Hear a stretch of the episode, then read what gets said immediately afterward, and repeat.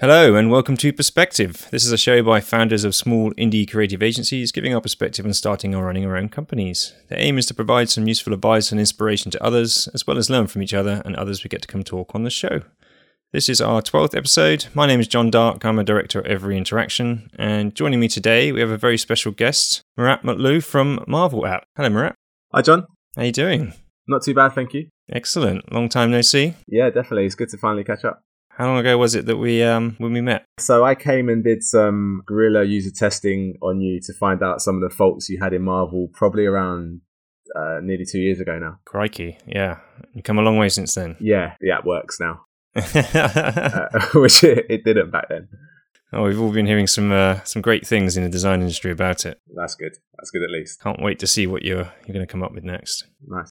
So, what we thought we'd talk about today is just uh, sort of background and where you got to where you are. Because you used to be an agency man, didn't you? Yeah, I used to be agency through and through. Um, that was almost every job I had since I left uni. Mm. I, I left uni, got into uh, experiential agency, then I went into a mobile agency, then I went into a digital agency, and I kind of went up kind of up the chain through a junior creative, and then into a kind of design, junior user experience, and then full senior user experience designer.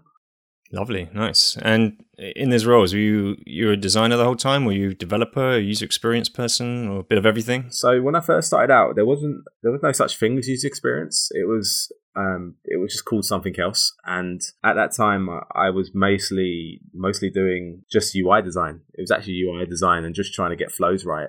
Um, even then, there wasn't wireframing. And as time progressed, and because it was the agency and marketing was a big part of it. A lot of my time was spent around coming up with concepts uh, for for campaigns, which was fun um, until you know clients told you no the majority of the time. Mm-hmm. So yeah, I mean, uh, you know, I, I, didn't get too um, too much into code. I, I did a lot of stuff in my spare time to pick it up. I read a lot of books um, and that sort of stuff, but mostly I was always in Photoshop yeah, very similar story, really. That's what happens when you've uh, been doing this for a little while. yeah, I mean, I, I, like to leave the code to, to the smarter people because uh, I, I just make a mess of things. I can put something together, but it just won't be great. So I don't touch any code at Marvel unless it's like a WordPress theme or I need to put in like some inline styles to break stuff. Like I'll, I'll do that, but I mean, I, I, won't touch anything that goes into production. Fair enough. so along this journey of um, you know working in house at these agencies, how did you come up with the idea for Marvel? Were you, were you seeing the challenges of of what you were trying to achieve in that job, and there just weren't the tools around to do it? Yeah, so I mean, I, I was always making stuff in my spare time with um, with my co-founder now, Brendan and Jonathan and um, we, you know, we kept making just little things like just real throwaway um, landing pages or mini apps and things like that. And it wasn't until I was at an agency um, doing a bit of freelance work when I ran into this problem where every single time we would present my designs, the client would, um, you know, pick another agency to do the work. And I was always kind of convinced that it wasn't my designs, uh, which it could have been. But uh, I was convinced it was the way we were presenting the work. I just mm. didn't think that you should be presenting mobile app and tablet designs in a PowerPoint.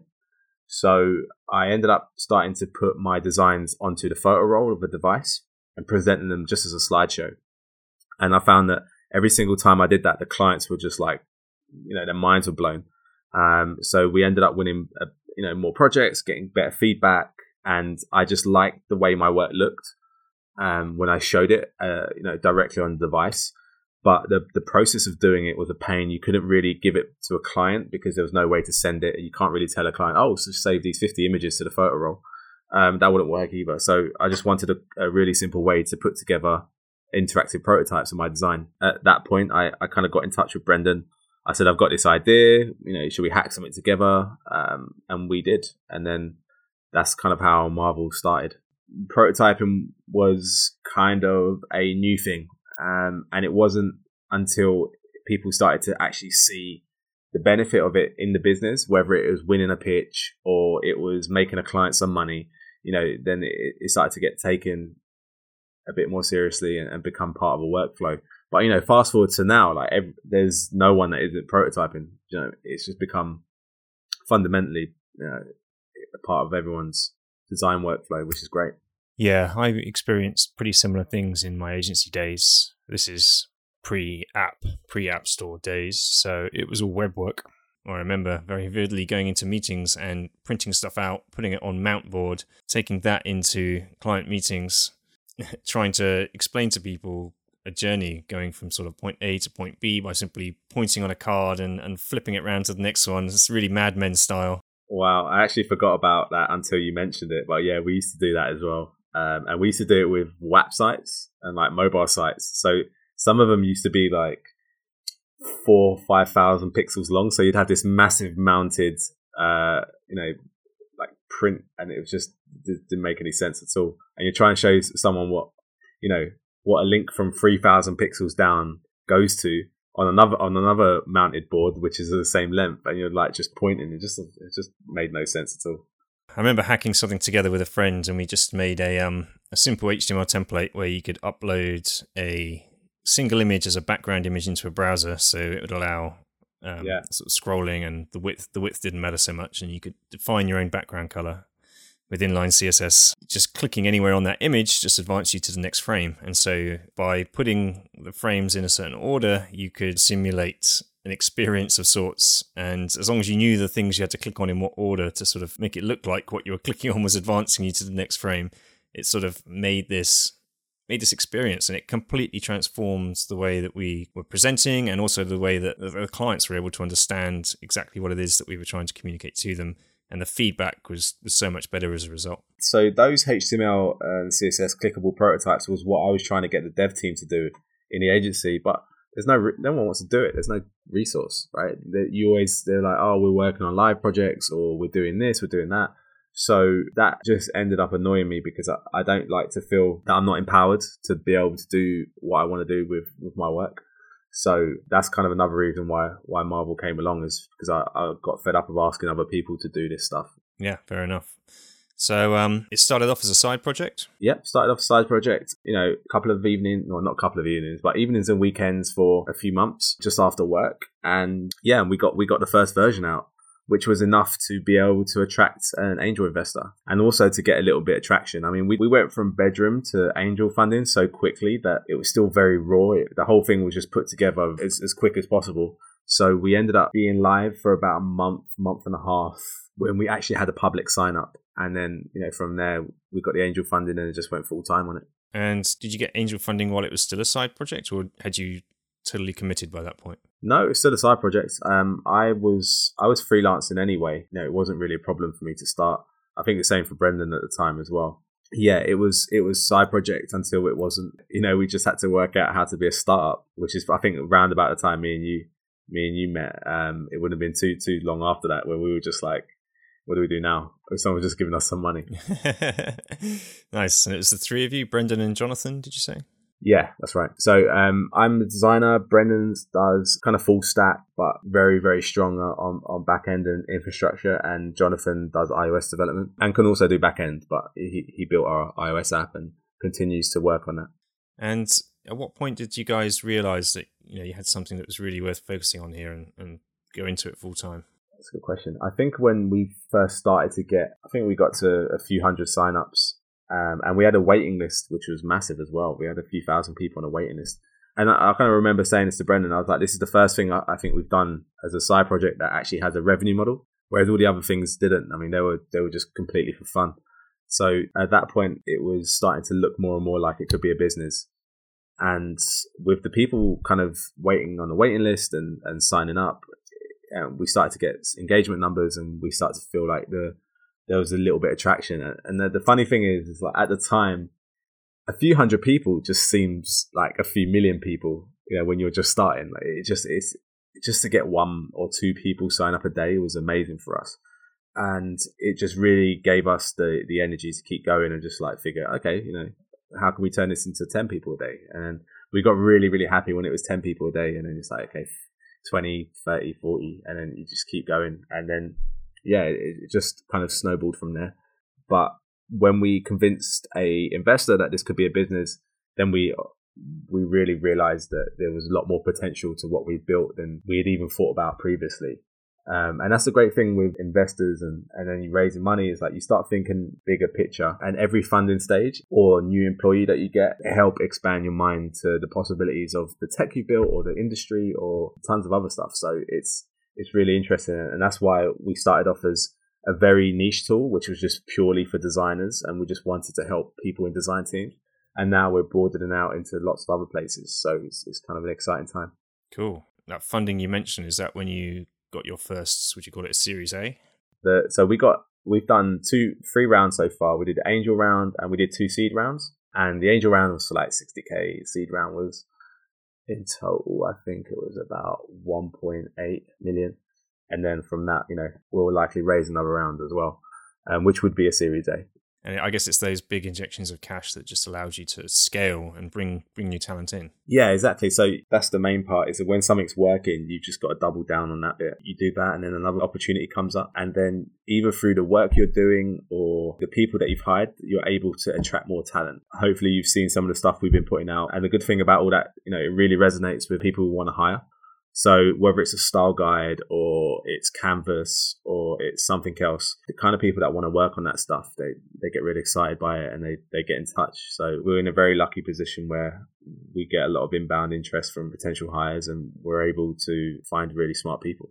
Nice. I mean, as a designer, as a fellow designer, I've always sort of been interested in side projects and doing our own products and stuff, but we've largely avoided it for the um, getting paid to do client work and the agency model. Yeah. As a designer, have you found that working on a single product instead of the sort of agency model of working on lots of clients, has that changed you as a designer in any way? So I've had this debate before with, with someone. They were like, you know, the great thing about agencies is you get a lot of different stuff coming through the door all the time, and you're kept fresh. You get to work on new technologies, all that other stuff. But I never. I mean, I'm not gonna lie. I didn't.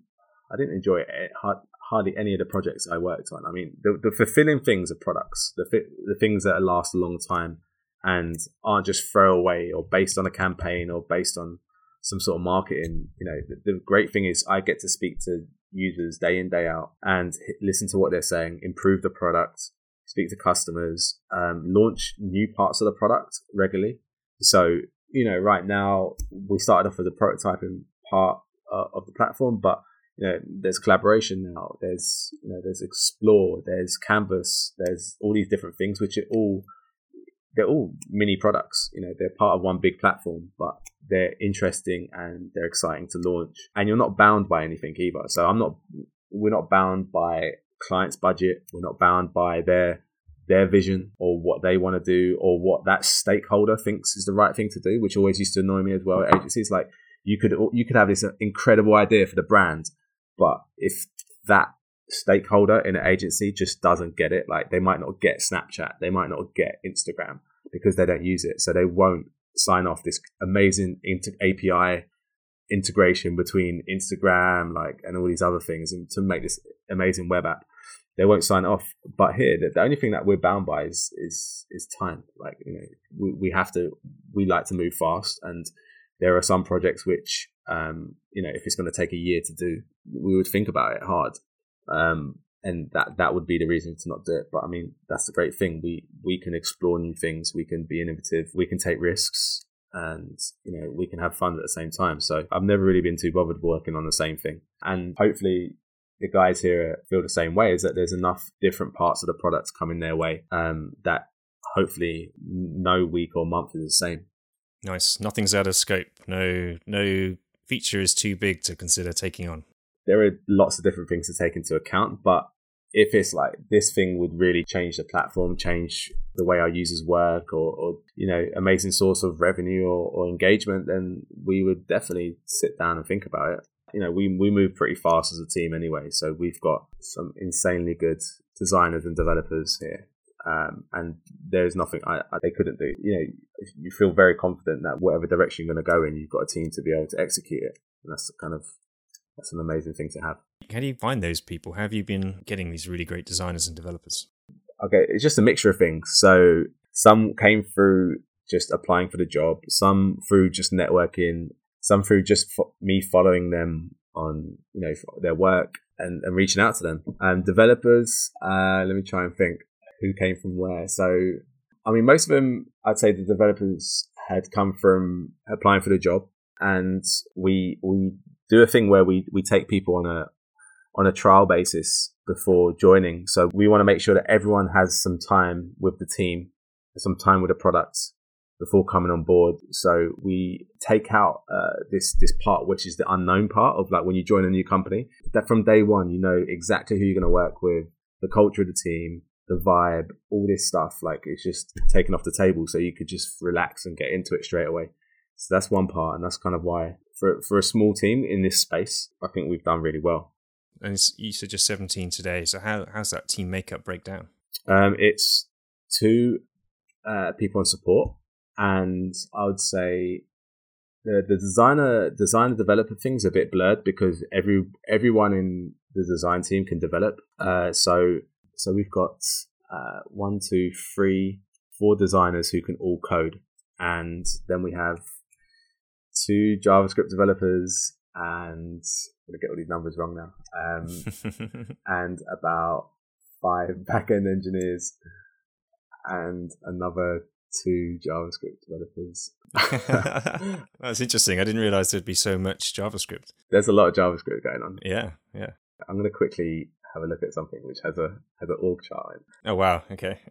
so okay, so we have uh, three co-founders, four back-end engineers, five front-end engineers, one iOS engineer, and two people on support, and then two people on Canvas. And I've taken out the word designer out of all of those because all of those guys are in the, you know, they're all doing development. So pretty much you've got like a hybrid of design and development going on. Yeah. Which is really good for us, actually. I mean, I think it's um, really good for most startups, I think. It seems, yeah. seems to be the product way. I mean, I, I still think that doesn't work so brilliantly in a lot of agency environments, but I think if you're working on a product in house, I think it's it's the way to go.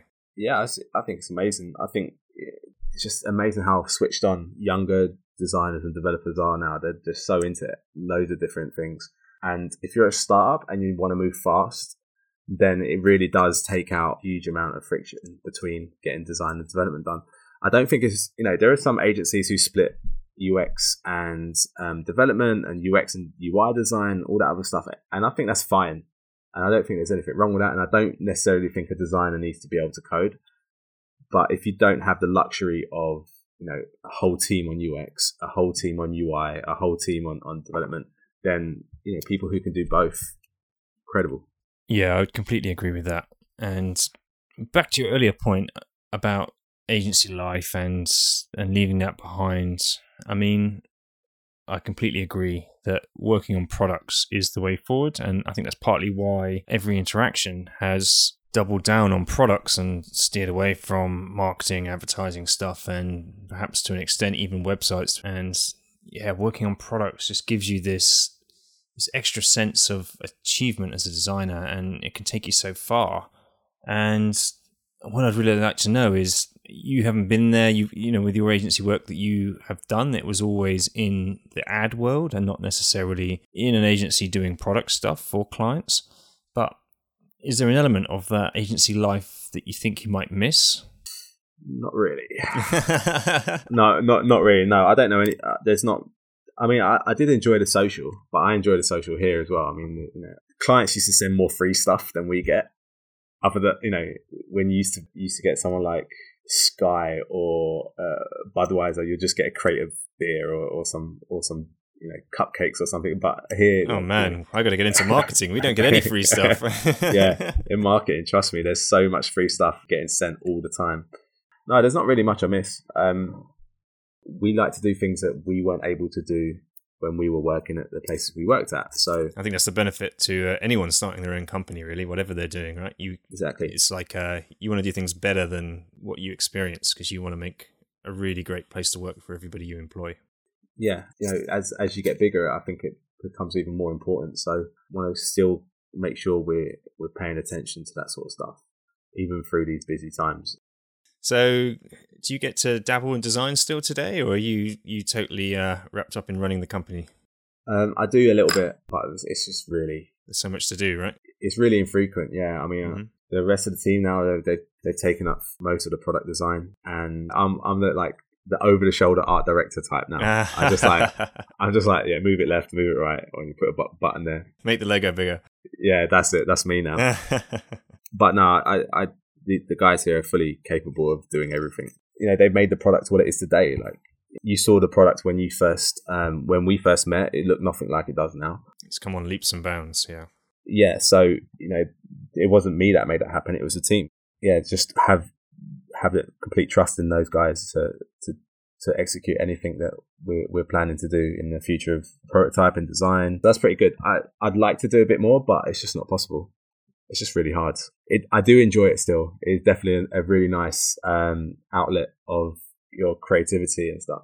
There's also another reason why you might I like it so much is because it's something you know, you know, because you can just jump into it and you're like, I know this, I, I can do this well, rather than putting yourself in a situation you don't like, like managing Salesforce. Like for example, you know that that's the kind of thing like, oh god, I don't want to log into that again. And then, but you got to start learning and picking up these things and not going back to what you know. Because I mean, that's a skill you already have, and I I think I've probably I have practiced a lot of design, and I did get myself to a point where I was decent enough to be able to design a, a, a product like this. But now it's just like it's time to learn some new stuff, and I'll and I'll do that. So yeah, I think similar story here as well. I think once once you start to hire some really talented people, you realize you can get better results by managing them and directing them to produce fantastic work rather than you trying and, and not getting the same results. Oh, totally. And yeah, I mean, I, am not even I'm not even anywhere close to these guys uh, uh, how how good they are. So yeah, there's no point in me just sticking my oar in and just messing stuff up. So I'll, I'll leave it to them. I'll do the other stuff, which is more beneficial to the company anyway, rather than me being in Photoshop for like half a day there's no there's no benefit to the company in that anymore because I'm not going to do a better job than anyone else here. So how do you guys come up with new product ideas and directions to start focusing on? So it's it's a mixture of things. Sometimes it's um, speaking to users. Best way. That yeah, but they they might spark an idea. It, it's not that necessarily they have the next multi-million dollar idea for you. When you speak to enough users, there'll be enough pieces to put together to work on you know what what people really need and Canvas was a mixture of that. Canvas was a mixture of speaking to users and realizing that, okay, uh, you have all these designers that use Marvel, but there's also a lot of people who can't design that use Marvel, and we're not doing anything to help those people. And we should be. You know, we, we took the approach, okay, let's simplify prototyping. Let's make it really fun and playful and easy and take out a, com- a bunch of complexity. Can we do the same with a design tool? You know, is that possible? We don't need to, we don't need to put every, you know the kitchen sink in. We just need to help people who aren't doing anything at all because they don't have the tools. So we took that approach, and Canvas come up, and then what happens is once you start getting to Canvas, it's amazing because you're just like, oh my god, we this is what about this? Like this is an incredible opportunity. Like no one's even doing this. Let's just let's just go down this road. And you keep like evangelizing the product and stuff you haven't even built yet, and it starts turning into a whole big picture, which is um which is awesome. So yeah, that's how kind of Canvas came about. But most of the time, it's speaking to users or realizing flaws in the products, um, in the flows, and just knowing what to improve and, and what to leave or what to remove. Actually, in the last version of Marvel, when we launched version two, we just removed like a ton of features because they were either becoming too complicated to work around when you're trying to improve UX. You know, when you've just got like this awkward feature there and you're like, I hate this feature. Like, does anyone even use it? Mm-hmm. Well, sometimes the better solution is just to strip things away. Yeah, exactly. So we had this, we had, you had a few features like that. You define yourself just like redesign it. You're trying to simplify something, but then you had this really awkward flow which had to include this feature, which was just, you know, that you knew that probably like a small portion of people use or, or not many people understood. So it was just easy to get rid of it. Um, and if our, our, vision is, is, is very simple, is we want to make sure that design, prototyping, collaboration is very, very easy to use. So to keep in line with that, we, rather than keep adding, adding, adding, sometimes you just need to strip stuff out. And that's what we did. Nice. I mean, I, I don't know a lot about Canvas yet, and it'd be good to hear you talk about that in a minute if you can. But um, let me just tell you what I'm missing in my workflow at the moment, and you can tell me how close Canvas comes to that. Okay. So we're we're looking for some tools at the moment. So we do a lot of wireframing, a lot of prototyping before we start getting into design. You know, quickly sketching stuff down. We always start on paper, sketching stuff out as a team, whiteboards, and then when we need to start moving onto the screen, the first thing we do is we start doing some wireframing. And as yet, I have yet to find a better application for doing this fast and in a way that doesn't look overly designed, which I think wireframe shouldn't be. Mm. We use Balsamiq All right. because it's super, super fast and it's really good to throw stuff together, but it's overly simple in some ways, in that it, Okay. creating multiple canvases is a bit clunky. Getting stuff out of Balsamiq is really clunky. And you can sort of prototype in it, but it spits out an interactive PDF, which is a bit messy. So we end up exporting a load of PNGs and then we upload them into InVision and then we connect everything up as we would our final designs and make interactive prototypes that way. Now, we, we do the same thing with Sketch as well, but I find that the tools in Sketch, they're just a bit too good for wireframing. You know, they're they're design tools. You can you can do a fully formed layout in them, and as a designer, it's really hard to hold yourself back. And to me, wireframes just shouldn't look that good because you end up doing the design job in wireframe form and then limiting yourself when you get to the creative UI design part of the process later. And to me, that's just not what wireframing is about. If you get hung up on the details too soon, you start to lose the objectivity around the problems you're trying to solve in wireframe form, which is just meant to be fast and sketch like. And we only do it digitally because of the, the additional benefits you get from using digital tools, such as you know easy duplication of canvases, moving elements around, being able to drop in libraries of of controls and content. And yeah, Sketch to me is just a little bit too good for that stuff. And we've tried Adobe XD, we've tried everything under the sun you can possibly think of. Every single prototyping and wireframing tool out there, we've tried them all. And from our perspective, what we're working with today, we just can't better it yet. And so, for the most part, we tend to stick with Balsamiq. With our current workflow, it's a little bit messy. And what I want, the dream, and it doesn't exist yet, and maybe Canvas is going in this direction. There's some super fast prototyping app with a whole library of UI elements I can chuck in and move around and scale. It'll work sort of like Sketch, where you can put loads of canvases and, and, draw loads of stuff and connected flows, and then switch into prototyping mode and just just say, right, when I click this button, it goes to this screen, and when I click this, it goes here, and this is an anchor link and it goes to here, and this is a drop down, and when I click this, I want it to open and there be these options in, and I want these fields to a user can click on and they can actually type stuff, and it isn't doing anything, but it's simulating a process that you can then go and test and and present back to the client and do user tests on and, and gather feedback. Okay. How close is Canvas to that? So, so that's that's the part of Canvas we've told everyone about. You know, that's not even the bits we haven't told anyone about. So, okay. So Canvas will do that by default. Like that's just the basic need for it to do uh, what it needs to do.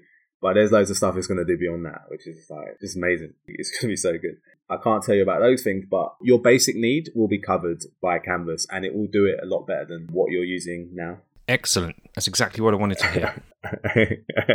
yeah. Um, and will provide you several million more assets than than the ones you probably have in in Balsamiq. So um, yeah, so basically, yeah, that's going to be covered. Fantastic. So is it's all going to be in a browser? Is that the plan? Could be. Who knows? Who knows? I, uh, I, did see a little sneaky thing on Twitter the other day with a um with an iPad and a pencil. That looked very promising. Oh yeah, I mean, so the iOS one that's been announced, so that's that's on the way. Because I had this dream of of getting rid of my my work computer because I basically don't touch Photoshop anymore either. Yeah. I'm just managing people and mostly emailing and writing documents and doing some prototyping and, and testing and things. And yeah, I got this dream of just working on an iPad Pro and that being my machine but still having the ability to sort of dabble and, and play with some prototypes and sketch some stuff down and share it with the team. So yeah, wouldn't that be nice? I mean, that you know, it's different strokes for different folks, right? There's there's a lot of people who who contact us and just say, I only use the iPad or the iPad Pro to work. I don't want to jump into Marvel Web.